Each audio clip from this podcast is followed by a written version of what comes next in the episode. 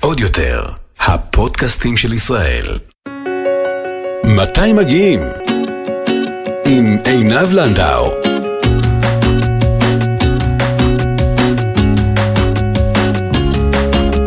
שלום וברוכים הבאים לפודקאסט מתי מגיעים, אני עינב לנדאו. ואתם יודעים, לפני כמה ימים שככה גללתי בפיד בפייסבוק, בשיא השעמום, נתקלתי בפיצ'ר חדש של גוגל, שמראה בהילוך מהיר את השינויים שהתחוללו באזורים השונים בעולם. אתם יודעים, כזה הם עושים מה היה ב-אלף תשע מאות שמונים וארבע ומה קורה היום בהילוך מהיר מהמצלמות שלהם בלוויינים. אין ספק שזה היה אחד מהפוסטים היותר מדכאים ומטרידים ש... שראיתי. רואים איך הטבע נהרס והאדם משתלט על כל חלקה טובה. אבל הדיכאון הלך והתגבר כשהגיעו לצילומים מיערות הגשם באמזונס. אז החלטתי שבמקום סתם להתבאס, להזמין את אסף כהן, שככה גם התארח בפרק על באותן, ואני ממש שמחה לארח אותו שוב. אסף הוא הבעלים של חברת הטיולים לנושא העצמאי, רד פיינאפל. נורא כיף שאתה כאן, אסף. נעים מאוד, כיף לפגוש אותך שוב. ממש, ואנחנו הולכים לדבר בפרק מרתק על ברזיל, על השבטים שחיים אי שם בג'ונגל, על האמזונס. אבל אסף, כדי ש... לפני שנתחיל וככה ניכנס לאווירה של הג'ונגל, אה, הנה חמש עובדות על האמזונס שחשוב שתדעו. שטח יערות הגשם באגן האמזוני הוא יותר מ-ארבעה מיליון קילומטרים רבועים. אה, בכלל, כשמדברים על האמזונס זה לא רק ברזיל. האגן מסתרע בשטחן של ברזיל, קולומביה, אקוודור, פרו ובוליביה. אם האגן האמזוני היה מדינה, זו הייתה המדינה התשיעית בגודלה בעולם, שתבינו את היקף הגודל. האגן האמזוני מתואר לעתים קרובות, כפי שכולנו יודעים, כריאות של העולם, והסיבה היא פשוטה. האגן האמזוני ממלא תפקיד מרכזי וקריטי בהפיכת פחמן דו-חמצני לחמצן, יותר מ-שלושים וחמישה אחוז מן החמצן בעולם כולו, מיוצר ביער הגשם האמזוני. חמישית מכמות המים המתוקים בעולם נמצאת באגן האמזונס. יותר ממחצית מעשרת המיליונים של מינים וצמחים ובעלי חיים על פני כדור הארץ כולו, חיים ביערות הטרופים. ובברזיל לבדה, במהלך מאה השנים האחרונות, שמה שנקרא נכנס האדם הלבן אל תוך ברזיל, נהרסו יותר מ-תשעים שבטים שונים. לרוב השבטים האלה היו ידע ותרבות שנצטברו ונבנו במשך שנים ארוכות ורבות, והידע הזה נעלם, יחד עם היעלמות היערות הגשם. רוב מומחי הרפואה והשמנים שנותרו כיום ביערות הגשם הם בני שבעים שנה ויותר, ותחשבו על זה. בכל פעם שאיש רפואה כזה הולך לעולמו, דומה הדבר לקריסתה של ספרייה שלמה.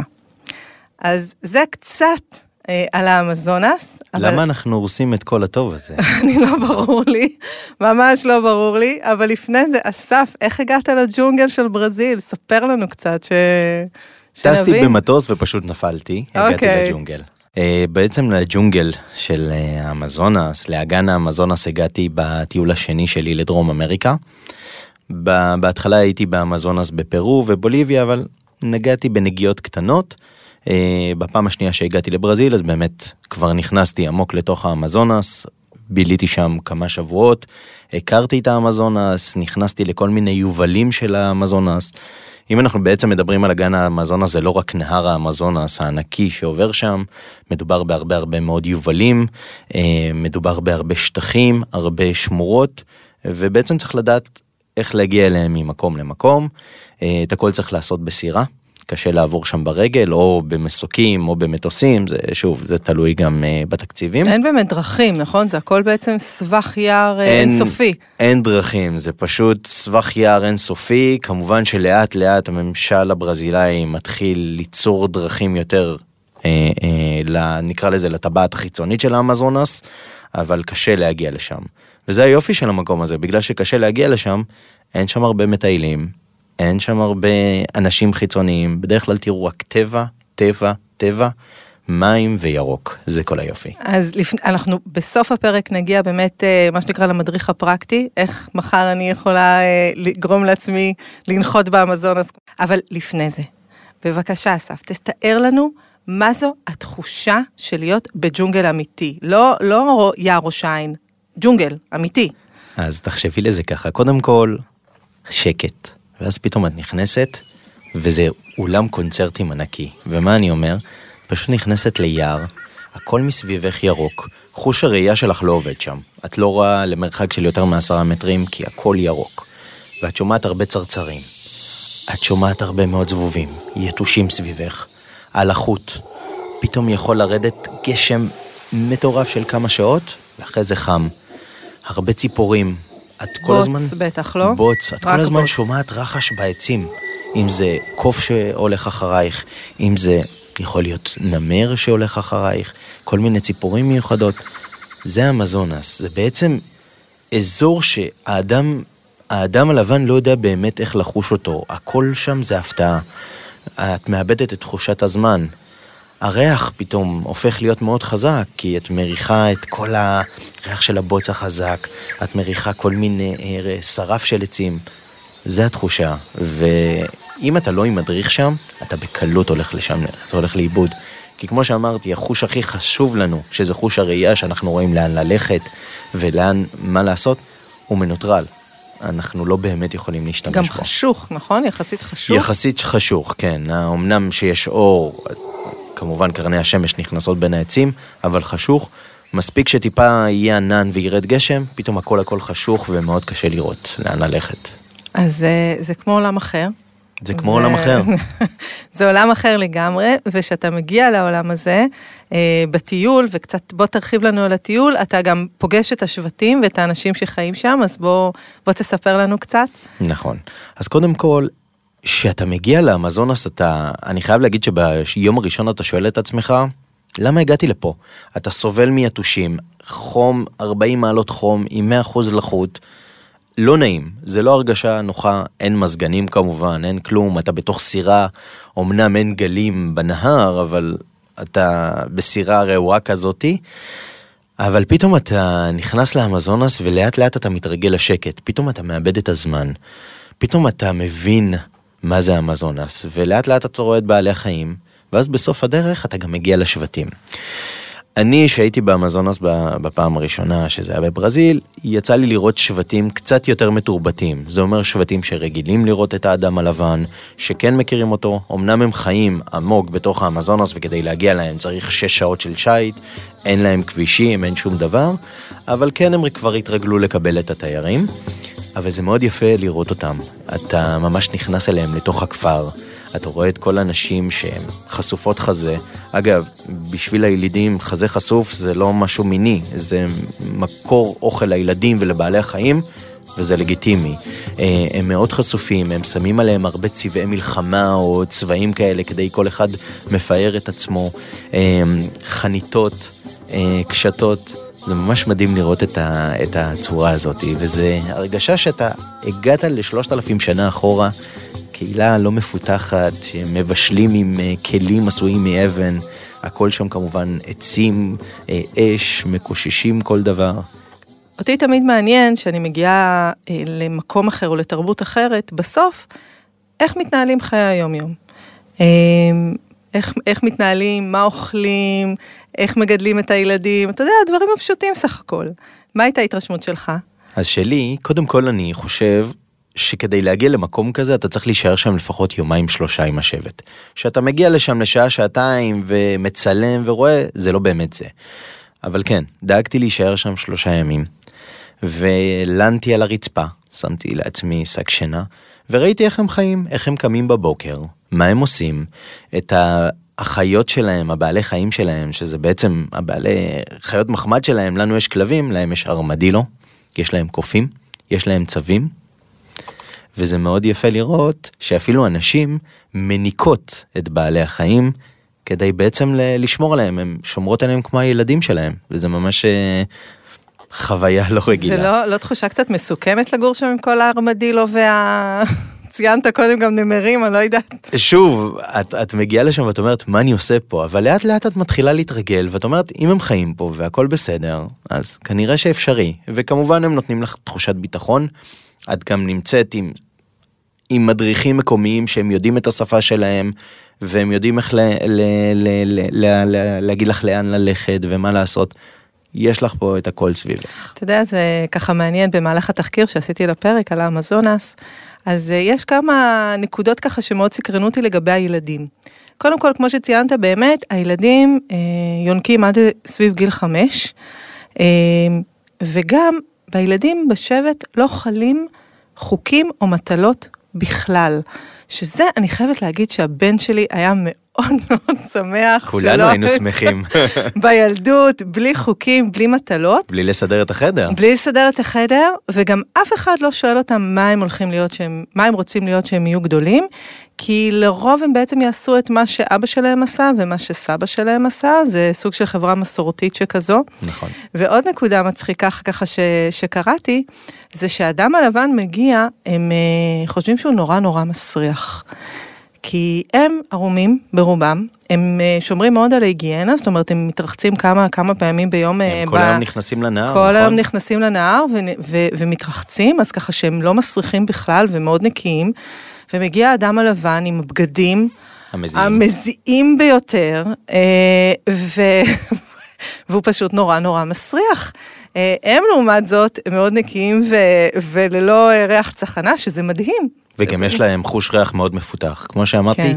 הראייה פחות חזקה באמזונס, אבל חוש הריח הוא מאוד מאוד מפותח, ובגלל זה הם מרגישים את הריח החריף שלנו, שאנחנו מגיעים. ש... שאתם מגיעים. כן. ו...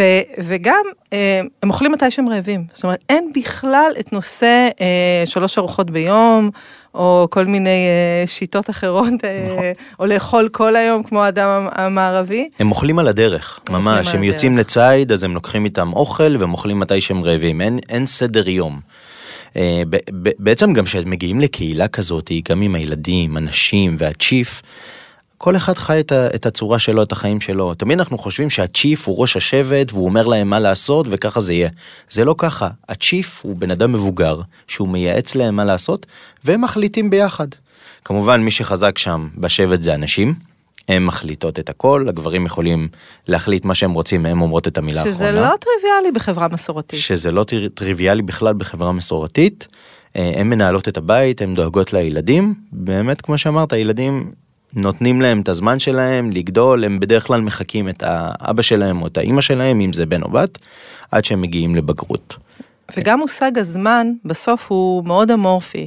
עוד אחד מהסיפורים שנתקלתי בהם זה שהגיע החוקר, שזה היה, היה ברעיון ש, שקראתי ב, בארץ, שנקרא סינדי פסואלו, שהוא באמת אחד החוקרים ה, שהתחבר לילידים המאוד מאוד, כל השבטים המאוד מאוד מרוחקים, והוא אומר שבעצם יכולים לספור עד חמש, שזה משהו שלאדם הלבן הוא פשוט מטורף שחושבים על זה, אז הם נכון. יודעים לספור עד חמש, הוא אומר, אני יודע שאני חוזר עוד, שלושה, עוד שלושים וחמישה יום, איך אני בעצם מסביר להם תוך כמה זמן אני חוזר?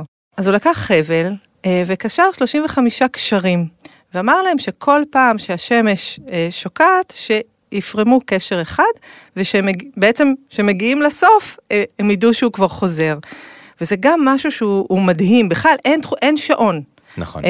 אם אתה רוצה לקבוע, להיפגש עם מישהו, זה לפי איפה, איפה השמש נמצאת, ואם רצית לצוד ויורד גשם, אז אתה צעד יום למחרת, והכל בסדר. נכון.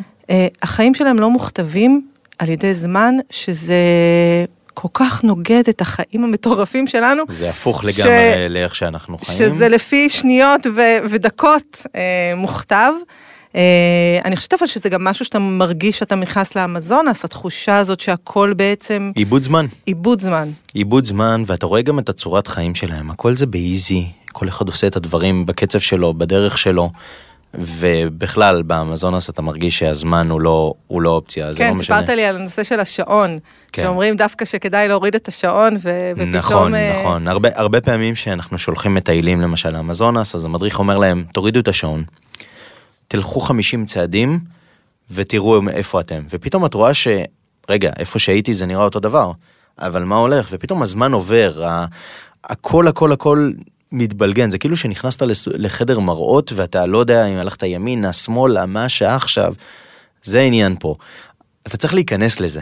וזה האמזונס, לא כל אחד יכול לחיות באמזונס, זה מאוד מאוד קשה, זה, זה גם לפעמים מתסכל, אתה לא יודע מה השעה, אתה לא יודע לאן הלכת, אתה לא יודע איפה אתה, הם במקרה שלהם, אם הם הלכו ולא מצאו את המקום, הם ידעו איך לחזור, והם פשוט ישנו על עץ או מתחת לעץ, לנו זה קצת יותר בעייתי. טיפה יותר בעייתי. טיפה יותר בעייתי, כן. ממש. אני אגב, אני מאוד שמח שהוא הצליח לחזור ולפרסם את כל הדברים האלה. עכשיו הוא גר בברזיליה, סידני פסקל, נכון? כן, כן, כן. הוא גר בברזיליה, ובאמת הוא כותב כל כך הרבה דברים מעניינים, ויש לו תמונות מדהימות. הוא באמת היה לו מזל שהוא חזר, כי הוא פשוט הלך לפגוש את אחד השבטים הכי מסוכנים אה, באמזונה, שהיה לו חמישים חמישים. או שהם הולכים להרוג אותו, או שהם מראים לו את כל המשפחה שלהם ואת כל השבט. למזלו, באמת הם פתחו בפניו את כל השבט, וזו הייתה לו חוויה מדהימה. הלוואי שנוכל גם לשלוח ככה מטיילים לעשות דבר כזה, זה נראה לי חוויה לא, באמת לא רגילה. אחד, אחד הסיפורים שהוא סיפר זה שהוא, לאחד מהשבטים המבודדים, הם פנו בשירה. כי הרבה פעמים ברגע שמסתבר שברגע שאתה פונה אליהם בשירה, הם פשוט התחילו לשיר ולשיר, והם החזירו להם בשירה, וזה מה שבעצם פתח, למרות שהם לא ידעו את השפה כמובן, אבל זה מה שפתח את הדלת בשביל לבוא בנעימות. נכון. ולא לא בתוקפנות, כי זה שבטים שמן הסתם סבלו המון המון מנושא של תוקפנות. אז בוא תספר לי קצת תכלס, איך, איך מטיילים באמזונה? זאת אומרת, אני באה, אני... נוחתת בברזיל, לוקחת סירה ו...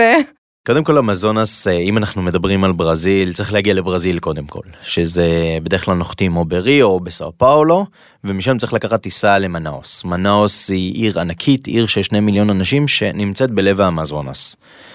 ממנאוס, כדי להיכנס לתוך האמזונס, בדרך כלל לוקחים סירה, או סירה גדולה, אפשר לעשות ממש טיול של חמישה, שישה, שבעה ימים בסירה ברמה מאוד גבוהה, שאתה בעצם עוצר במקום למקום, וכל פעם יורד עם סירות קטנות כדי לטייל, או שפשוט אתה יכול לקחת סירה לשבועיים, ולהיכנס לתוך האמזונס, וככה גם אתה, ככל שאתה נכנס יותר עמוק, אתה תפגוש יותר שבטים, אתה תראה יותר בעלי חיים מיוחדים, אתה יותר תרגיש את האמזונס.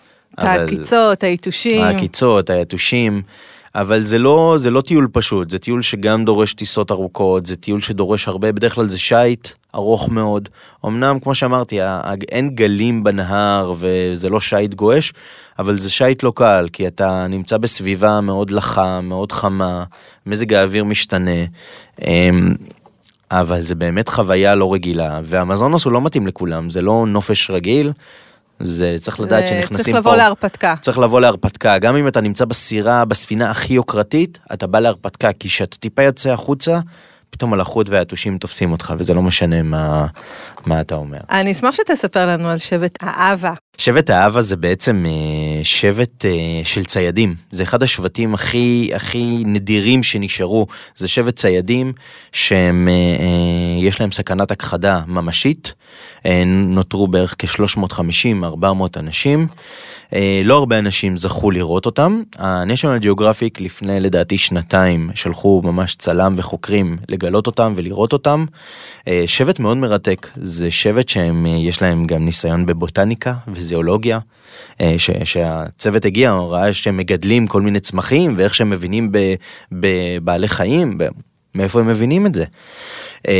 וזה בעצם גם שבט שיש שבט אחר, השבט קוראים לו ג'ואג'ה ג'רה, שבט כזה, שהוא שבט שהרבה יותר נחשף לאדם הלבן, והשבט הזה בעצם הבין ששבט האבה נמצא מאוד קרוב אליו, והוא מגן עליו. הוא ממש כל הזמן שולח תיעודים שלו, הוא כל הזמן מעלה את המודעות אליו, כי באמת הם מבינים שזה שבט שיכול להיכחד וחייבים לשמור עליו. וואי, זה סיפור מדהים, שיש בעצם שבט אחד שמגן על השבט השני. כן, כן, ובעבר היה גם הרבה עימותים בין השבטים, ופה אנחנו רואים באמת חבירה של שבטים אחד לשני. שבט האבה גם, כמו שאמרתי, הם ציידים, אז כל הזמן הם הולכים עם חץ וקשת וחניתות, הם אוכלים כל מה שיש ביער, אם זה לצוד קופים, נימיות, הם יכולים איילים, יש תמונה מאוד מפורסמת של בן שבט האבה שלוקח עליו פשוט אייל, מטורף, והוא צד אותו עם חץ וקשת, זה באמת שבט נדיר שבדרך כלל לא רואים אותו... רואים אותו רק בסרטים העתיקים. כשדיברת על בוטניקה, אז גם ככה אחד מהסיפורים שקראתי, זה שאתה יודע, הם קמים בבוקר, כותבים איזשהו שורש, כמובן שהם יודעים מהו השורש וכולי, לוקחים את השורש, מגיעים לנחל, זורקים את השורש, השורש הזה גורם לדגים להתעלף, או למות, כאילו ממש הדגים צפים, אוספים את הדגים, באים חזרה, זאת אומרת, אתה אתה מבין פה את, ה, את הדרך ואת החוכמה שהם עברו בשביל להקל על עצמם, פשוט לשים את השורש, הדגים מתעלפים מזה, לאסוף את... זה מדהים. זה מדהים, זה מדהים. זה כמות של ידע ש... אתה יודע, כמה עוד מחלות נוכל עוד לרפא בזכות הידע הזה ש... שקיים אי שם באמזונס, אנחנו פשוט לא יודעים. נכון. לא יודעים עליו. נכון. אז, אז אנחנו ככה עוברים לפינתנו הידועה, חמישה דברים שחייבים לדעת. יש. אז מקום שאסור לפספס. איי, האמזונס. אבל אם אנחנו ניכנס יותר... שם קוד האמזונס. שם קוד האמזונס. כן. אבל אם ניכנס באמת, אני מאוד ממליץ פשוט לקחת סירה ולשוט על נהר הריונגרו, זה הנהר השחור, להיכנס לתוך האמזונס, זה מבחינתי היעד של האמזונס, שמה... כבר הכל נפתח ביניכם. השבטים, כדי להגיע לשבטים, זה בדרך כלל צריך יום, יומיים של שייט, הם הרבה יותר מרוחקים, הם שומרים מרחק מהאדם הלבן. תגיד, אבל זה לא קצת, אתה יודע, זה נורא מזכיר לי את הטיולים האלה בתאילנד, שאתה קצת מרגיש מוגן חיות. וזה קצת תחושה כזאת של התיירות הדם הזאת, שיוצרת לך כתייר תחושה מאוד מאוד לא נעימה. אז אני אגיד לך... השבטים, בוא נגיד שהם יותר קרובים למנאוס ולערים הגדולות, כן. אני כן אגיד לך שהם קצת יותר, בוא נגיד עושים שואו, מגיעים התיירים, קובעים איזה שעה והם מתלבשים, שזה קצת דומה לתאילנד. אבל אנחנו באמת, למטיילים שלנו, משתדלים להכניס אותם לעומק, וזה גם הדגש שאני תמיד נותן בטיולים. אתם תשוטו יום יומיים, אתם לא תגיעו לאנשים האמיתיים. אתם רוצים להיכנס ולהכיר באמת שבטים שהם אמנם יראו אדם לבן, אבל הם עדיין שומרים על המסורת שלהם ומתנהגים ככה, לפחות שלושה ארבעה ימים של שייט, ושם כן, שם באמת את רואה את השבטים האלה, ומקבלים אותך, אבל את מגיעה להיות חלק מהם, את לא, הם לא מנסים למכור לך דברים או לעשות דברים, אין להם את הדברים האלה, הם רק מתלהבים לראות אותך, ומי את, ומה זה השיער המטולטל הזה, או הבגדים המוזרים האלה, הסירחון. הסירחון הזה, כן, מה זה, למה את מזיעה ככה? בדיוק. מזכרת שחייבים לקנות? הם הרבה פעמים בשבטים אוהבים למכור כל מיני חלקים ועצמות של חיות שהם צעדו. יש איזה שבט שאני לא זוכר את שמו, שהם מכניסים לסד של קוף, לדברים כאלה, כן, אבל כעיקרון... אין כל כך מזכרות לקחת מהם. יותר צילומים נראה לי. יותר צילומים, כן. כן, כן. שלוש מילים שחייבים לדעת. לה פאיז מראבילוסה, שזה בעצם המדינה היפהפייה. בכלל, כל הברזילאים הם גאים ואוהבים את המדינה שלהם, לא משנה אם זה בריו, סלוודור, סאו פאולו, מנאוס. יש לנו פה פשוט... ברזילאית שיושבת בקונטרול, והיא לגמרי גאה, כן, אנחנו יודעים את זה. וזו המדינה היפה, ובאמת תמיד הברזילאים מרגישים שהם חיים בגן עדן, בגן עדן, סליחה, וגם השבטים, השבטים האלה באמת מרגישים שהם בגן עדן, עם כל האוכל שאלוהים נתן, שהאל נתן להם, הם ככה מרגישים שם. כלל התנהגות חשוב. שמגיעים לשבטים חשוב מאוד להיות עדין. הרבה תנועות ודברים שאנחנו עושים בתור אדם לבן שנראים לנו נורמליים, להם זה תוקפני, ואנחנו לא רוצים לעורר. אז באמת צריך לשמור את הידיים וקרוב אלינו. אנחנו למשל ישראלים אוהבים לדבר עם הידיים ולגעת, לא לעשות את הדברים האלה, לשמור מגע. גם צריך לזכור שזה אנשים... אנשים שהם לא מחוסנים, אין להם את, ה, את המערכת חיסונית שלנו, וכל מגע או כל דבר קטן יכול לפגוע בהם בצורה קיצונית, ובשבוע אחד הם יאבדו את חייהם. ואוכל שחייבים לנסות? טוב, יש הרבה מאכלים בברזיל טובים, אבל השבטים אוהבים מאוד לאכול בשר של קופים, זה בשר עם הרבה הרבה הרבה חלבון, אפשר גם לאכול אה, כל מיני פירות, עשאי, הם אוספים כל דבר, מלקטים כל, פר, כל פרי שיש שם באמזונס. תולעים? אוכלים תולעים? תולעים גם, כל מה שיכול אוקיי, כל לתת... כל מה שבעצם נותן חלבון, חלבון וכוח, ו... ותוכלי אחרי זה לצוד, מצוין. וואו. קשוח. כן.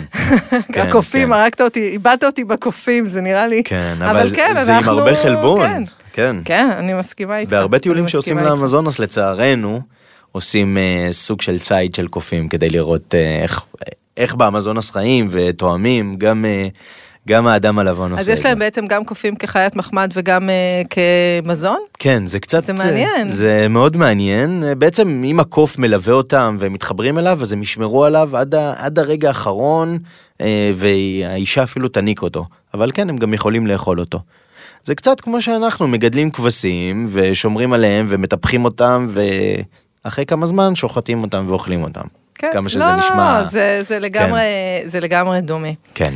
אז לפחות ממה ששוב, ממה שככה אנחנו יודעים היום, הערכה היא שיש משהו כמו עשרים עד עשרים וחמישה שבטים, בברזיל שמעולם לא נוצר איתם קשר, תמיד מסקרן אותי לדעת אם יש עוד כל מיני שבטים שאנחנו לא יודעים עליהם. כל שנה גם מגלים עוד איזה שבט מוזר, פתאום עובר איזה מטוס ורואה איזה בן אדם.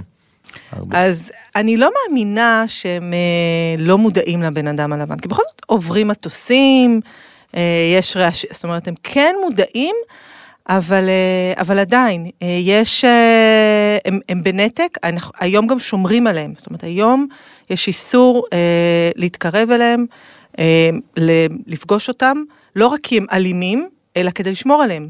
נכון. סוג של... הם, קודם כל, הם מאוד מודעים לאדם הלבן, הם, יש הרבה שבטים שפשוט שמו לידם, כמו מקלט ממשלתי, שדואג להם לכל הדברים הבסיסיים שהם צריכים, ובאמת, כמו שאמרת, אסור להתקרב אליהם, כי אנחנו בשנייה אחת מביאים להם שפעת, והשפעת גומרת אותם. הם, הגוף שלהם לא, לא רגיל לדברים האלה. ועוד לא אמרנו מילה על הקורונה, אז... ועוד לא אמרנו מילה על הקורונה, שאגב, בקורונה הם נפגעו מאוד, והיה לחץ מאוד גדול, שפשוט כולם יכחדו, אבל יש להם את הטיפולים המיוחדים שלהם, השמנים רקחו כל מיני תרופות, ו...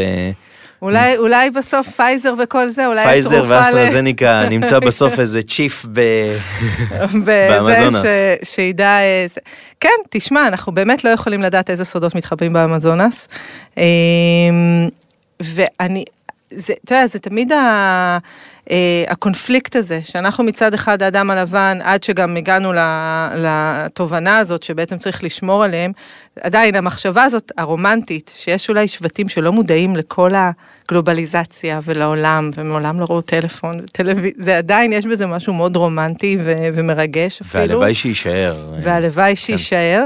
אני חייבת לספר סיפור לסיום, שבעצם לדעתי ממחיש בצורה מדהימה ומרגשת את הקונפליקט הזה.